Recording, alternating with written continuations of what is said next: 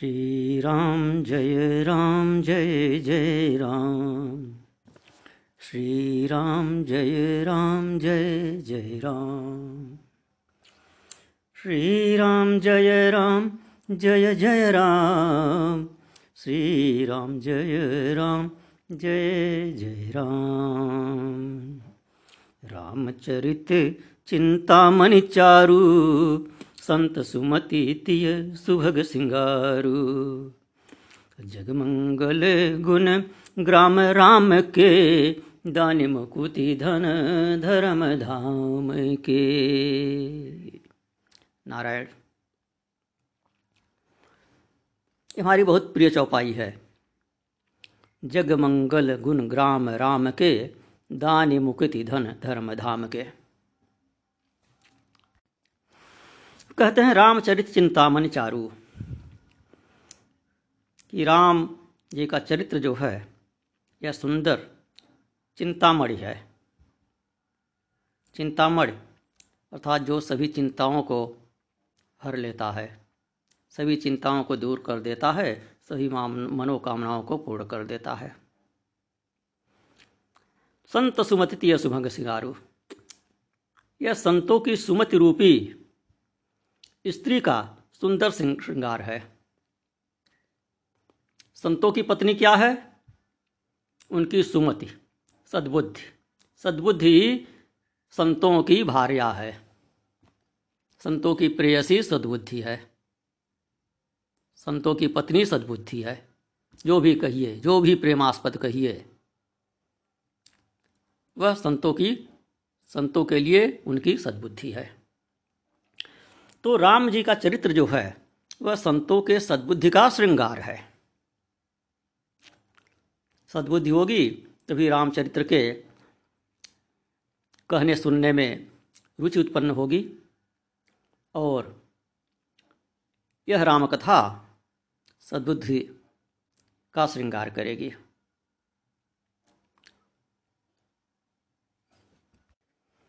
मणि श्रृंगार के काम में आती है। यह रामचरित सुंदर चिंतामणि है। सबके भाग्य में चिंतामणि नहीं होती कि उससे वह अपनी मति रूपी स्त्री का श्रृंगार करे, उसके जूड़े में लगा दे।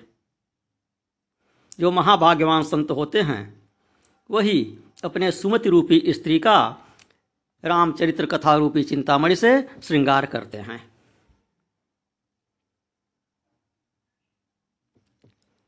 वह सुमति जब रामचरित्र को धारण करती है, तब श्रृंगारित होती है।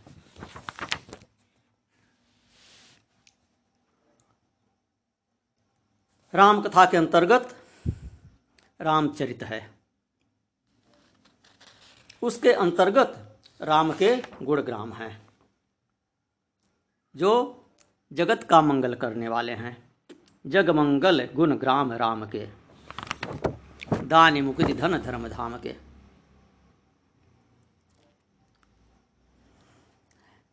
तो राम कथा का महात्म कहकर अब उनके रामचरित्र का, अब राम जी के चरित्र का महात्म कहते हैं। अब गुणग्राम का महात्म कहते हैं। रामचरित मानस में अनेक स्तुतियाँ हैं। उन स्तुतियों में उनके गुणग्राम का वर्णन है। ऐसे तो कथा में उनके गुणों का वर्णन है ही, लेकिन स्तुतियों में विशेष रूप से एकत्र करके गुणों का वर्णन किया जाता है। गुणगान करना ही स्तुति कहलाता है। तो रामचरितमानस में आकलन के अनुसार 28 स्तुतियाँ हैं। अन्य विद्वानों की गणना है, हमारी गणना अलग से नहीं है। अलग से गणना करेंगे तो देखेंगे अट्ठाईस ही हैं या इससे अधिक हैं। तो इन अट्ठाईस स्तुतियों में गुणग्राम के महात्म के विभाग भी हैं। अट्ठाईस प्रकार के गुण समूह हैं राम जी के, इन अट्ठाईस स्तुतियों में। तो ये क्रमशः अट्ठाईस स्तुतियों के ही महात्म हैं, जो गुणग्राम यहाँ संकेत कर रहे हैं कि जग मंगल गुण ग्राम राम के। दान मुकुट धन धर्म धाम के राम जी के गुण तो अनंत हैं, लेकिन उन सब का सार संक्षेप उन अट्ठाईस स्तुतियों में है।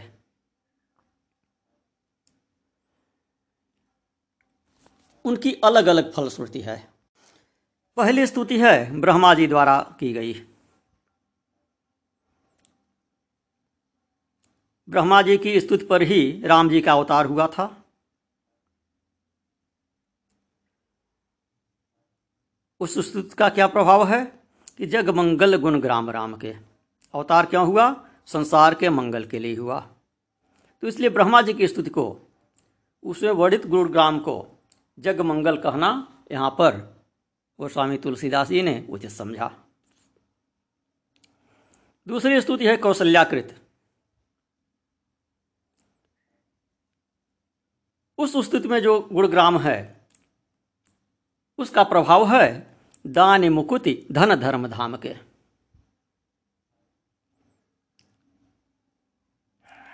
श्रीकंत के प्रकट होने से यह गुणग्राम धन धर्म का दानी है। एक प्रकट कृपाला दीन दयाला। तो सो मम हित लागी जन अनुरागी प्रकट भय श्रीकंता। तो मम हित लागी। अपने हित की बात कर रही हैं कौशल्या जी। तो उनका हित क्या है? दान मुकुति धन धर्म धाम के उनको भगवान के साक्षात लीला का दर्शन हुआ और ऐसा दर्शन हुआ कि उनकी स्मृति भी बनी रही। राम जी और कौशल्या जी के, ये दशरथ और कौशल्या के वरदानों में ये सूक्ष्म अंतर था। जब मनसूत रूपा के रूप में तपस्या किया था और भगवान प्रकट हुए, वरदान मांगने को कहे तो दशरथ जी ने वरदान मांगा कि आप सदृश मेरे पुत्र होवे। और मेरी पुत्र विषयक बुद्धि उसमें बनी रहे।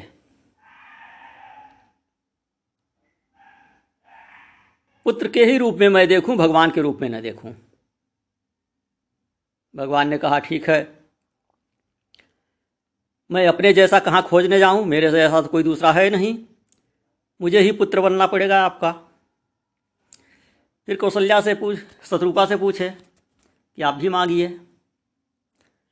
तो इन्होंने भी वही मांगा वर कि जो हमारे पतिदेव ने वर मांगा है, वही इच्छा मेरी भी है, वही वर मैं भी मांगती हूँ। लेकिन अतिरिक्त रूप से मैं यह मांगती हूँ कि मेरी स्मृति बनी रहे कि आप भगवान हैं। मेरा विवेक बना रहे। तो जब भय प्रकट पाला दीन दयाला कौशल्या जी के गोद में जब खेलने लगे, भगवान तो कौशल्या जी जानती थी कि ये भगवान हैं। दशरथ जी ये नहीं जानते थे कि यह भगवान हैं। क्योंकि उन्होंने केवल पुत्र स्नेह मांगा था। कौशल्या जी ने यह भी कहा था कि आप मेरे पुत्र होइए, लेकिन मुझ, आप में मेरी भी भगवत बुद्धि भी बनी रहे। तो दान मुकुट धर्म धर्म नाम के, जब उनकी बुद्धि बनी हुई है, साक्षात भगवान उनके सामने हैं और वे पहचान भी रही हैं कि भगवान हैं। तो फिर मुक्ति होने में क्या संदेह रह गया? मुक्ति मिल ही गई। धन भी मिला, धर्म भी गया, धर्म भी मिला। राम जी साक्षात रामो विग्रहवान धर्म धर्म की प्रतिमूर्ति थे ही। धाम, भगवान का धाम, वैकुंठ धाम, सब मिला। चारों फल में काम है, धाम नहीं है। किंतु यह माता कौशल्या की स्तुति है। उनके लिए धाम ही काम है। तो श्रीकंत के प्रकट होने से यह गुणग्राम धन धर्म का दानी है। मुक्त तथा धाम का देना तो कहा है? स्पष्ट रूप से यह चरित जो गावही, हरिपद पावही, तेन पर ही भवकूपा। आगे कहेंगे राम जन्म के प्रसंग में यह और विस्तार से कहेंगे। तो धाम मिल गया, दान मुक्ति धन धर्म धाम के। यह दूसरी स्तुति कौशल्या जी की थी। अब फिर कहते हैं, सदगुरु ज्ञान विराग जोग के, विबुध वैद भव भीम रोग के, जनन जनक सिय राम प्रेम के, बीज सकल व्रत धर्म नेम के। ज्ञान विराग और योग के सदगुरु हैं। सदगुरु ज्ञान विराग योग के। राम का चरित्र ज्ञान, वैराग्य और योग का सदगुरु है। ज्ञान देने वाला है, वैराग्य देने वाला है, योग की शिक्षा देने वाला है। और विबुध वैध भव भीम रोग के, संसार रूपी भयंकर रोग के लिए विबुध वैध, अर्थात विबुध का अर्थात अर्थ है देवता। विबुध वैद कौन है? अश्विनी कुमार। तो संसार रूपी भयंकर रोग के लिए अश्विनी कुमार हैं। जनन जनक सिय राम प्रेम के ये सीता राम के प्रेम के माता पिता हैं। राम कथा के पढ़ने से, सुनने से सीता राम में प्रेम उत्पन्न होता है। अतः यह राम की कथा सीता राम के प्रेम के माता पिता हैं। इनसे सीताराम में प्रेम उत्पन्न होता है। और बीज सकल व्रत धर्म नेम के सभी व्रत धर्म और नियमों के बीज छुपे हुए हैं। श्री राम कथा में।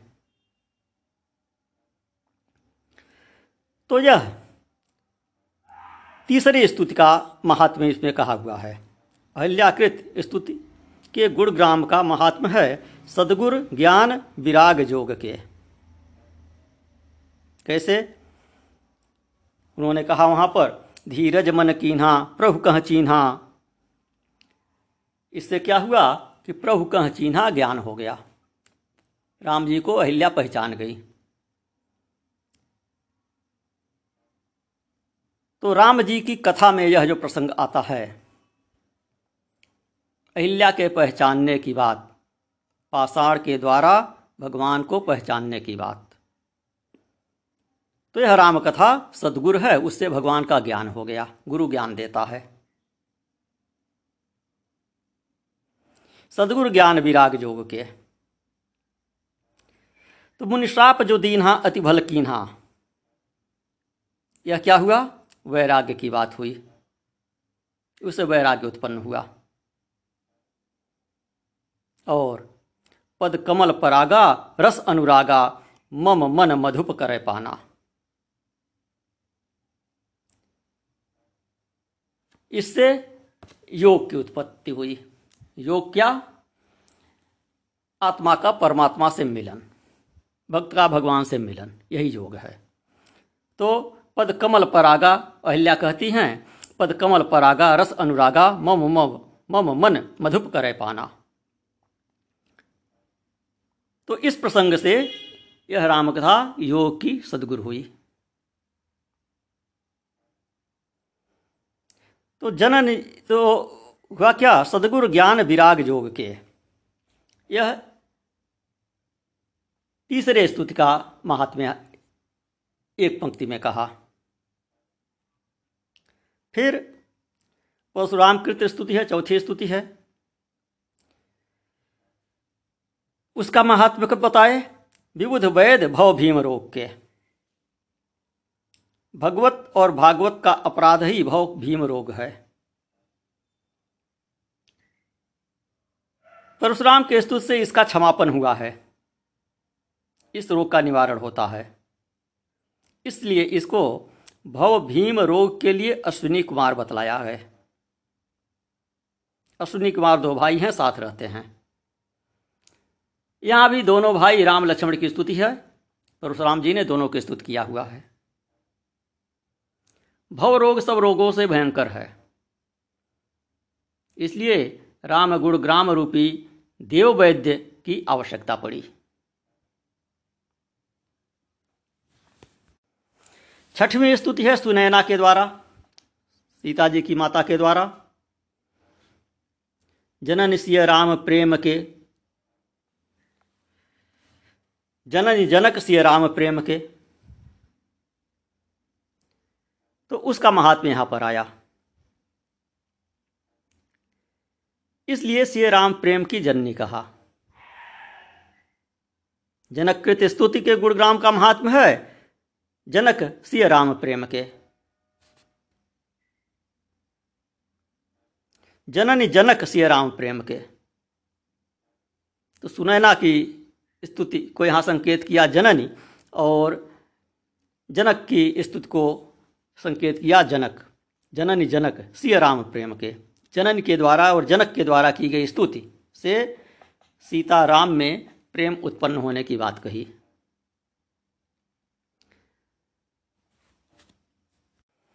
उसके बाद पुनः वनगमन के समय भरद्वाज के द्वारा की गई स्तुति है। उसका महात्म्य है, बीज सकल व्रत धर्म नेम के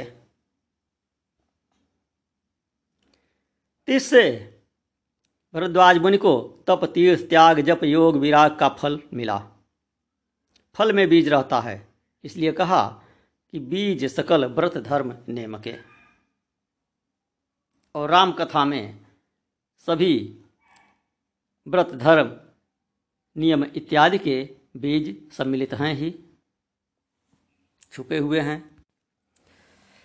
फिर कहते हैं अगली चौपाई में, समन पाप संताप शोक के, प्रिय पालक पर लोक लोक के।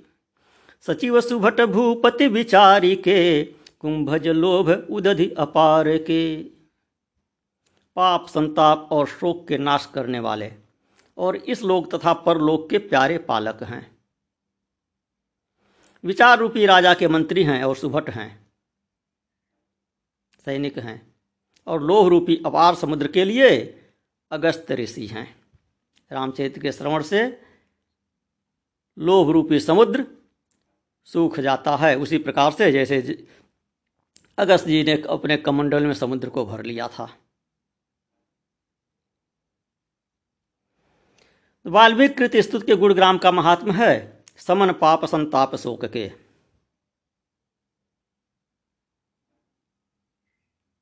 कैसे? कहते हैं, जानत तुम्हें तुम्हें हो जाई। कहकर पाप संताप और शोक इसका नाश कह देते हैं। भगवान को जानते जानते जब भगवत स्वरूप ही हो गया जीव तो फिर उसको पाप कहाँ रह गए, ताप कहाँ रह गए, संताप कहाँ रह गए? अत्रकृत स्तुति का संकेत करते हैं उसके महात्मा का प्रिय पालक पर लोक लोक के।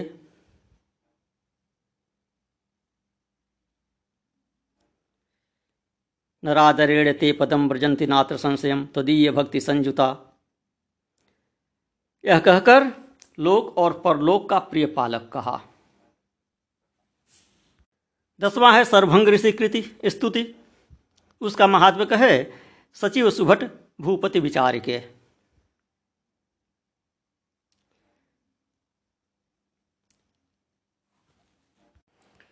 तो इस प्रकार इस बत्तीसवें दोहे की सभी चौपाइयों में राम जी की अट्ठाईस स्तुतियों के महात्म्य का संकेत करते हैं।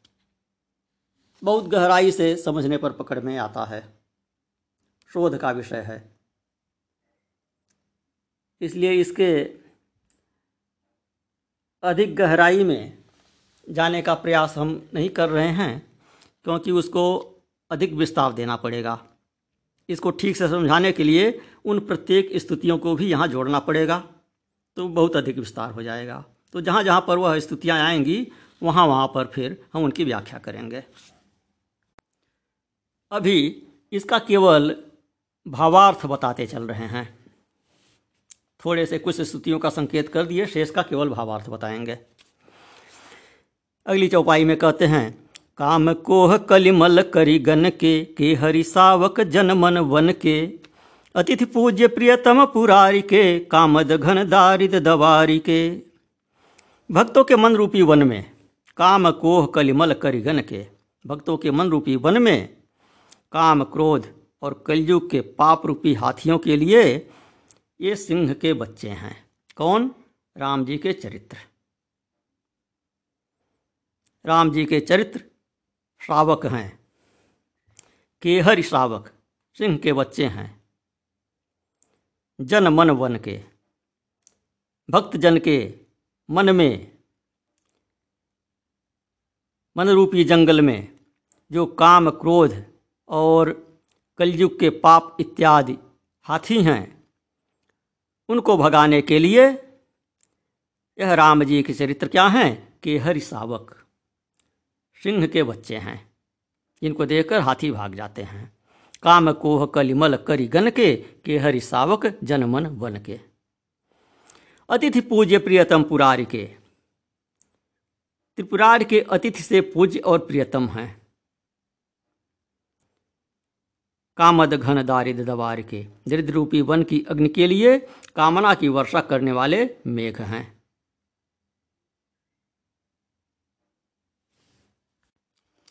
फिर अगली चौपाई में बहुत महत्वपूर्ण शब्द हैं। अनमोल रत्न है यह अनमोल मंत्र है। संपुट के रूप में इसका प्रयोग कर सकते हैं। इसको जप करके मंत्र के रूप में सिद्ध कर सकते हैं। विशेष ध्यान देने की बात है। जो थोड़ा देर तक धैर्य से सुनता है उसी को कोई रहस्य की बात समझ में आती है, क्योंकि रहस्य की बात थोड़ी देर उलझाने, घुमाने, फिराने धैर्य की परीक्षा लेने के बाद ही बताई जाती है। आरंभ में ही नहीं बता दी जाती है। जो धैर्यवान होते हैं, टिके होते हैं, वे रहस्य की बात जान पाते हैं, और जो ये तो वैसे ही सब बकवास चल रहा है, या फिर ये सब तो हम जानते हैं, ये सब तो पढ़े हैं, या ये समझ में नहीं आ रहा, ये समझ के ऊब जाते हैं, उनको फिर रहस्य की बात नहीं, समझ में आती है, बाद में सुनते हैं कि ये बात बताई गई थी तो पछताते हैं सिर धुन कर अरे, ये बात बताई गई, थोड़ा देर और हम सुन लेते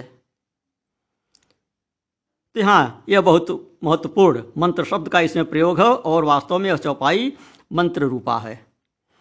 मंत्र महामनि विषय ब्याल के मेटत कठिन कु अंक भाल के। सुन लीजिए, फिर से सुन लीजिए।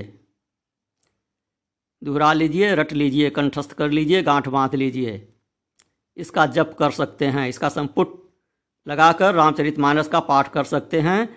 अचूक औषधि है यह। दुर्भाग्य को दूर करने के लिए अचूक रामबाण है। मंत्र महामनि विषय व्याल के मेटत कठिन कु अंक भाल के। इसका संपुट लगा के पाठ कीजिए।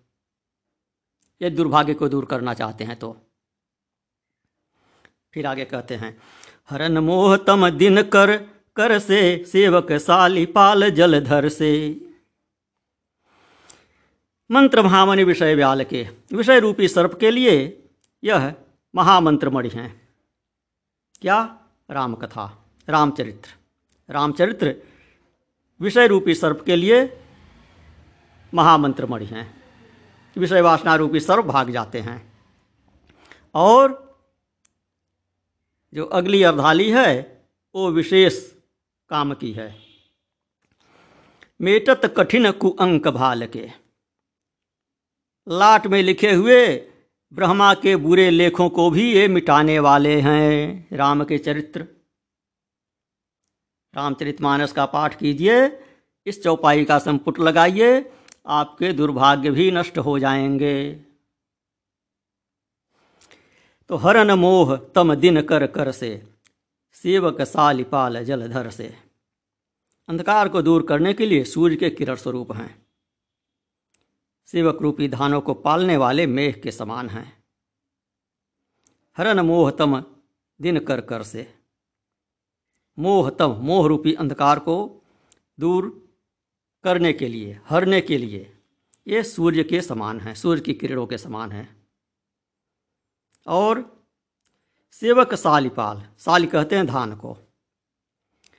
तो धानों को पालने वाले जलधर के समान हैं। सेवक रूपी सा धानों को पाल सेवक कौन है? राम जी के भक्त। तो राम जी के भक्तों के लिए राम जी के भक्त क्या हैं? राम जी के जो सेवक हैं, जो भक्त हैं, वह क्या हैं? धान के समान हैं।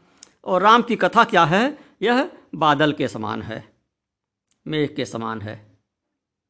मेघ बरसता है तो धान का पौधा बढ़ता है। राम कथा होती है तो राम जी के भक्त प्रफुल्लित होते हैं, वृद्धि को प्राप्त होते हैं, सुखी होते हैं।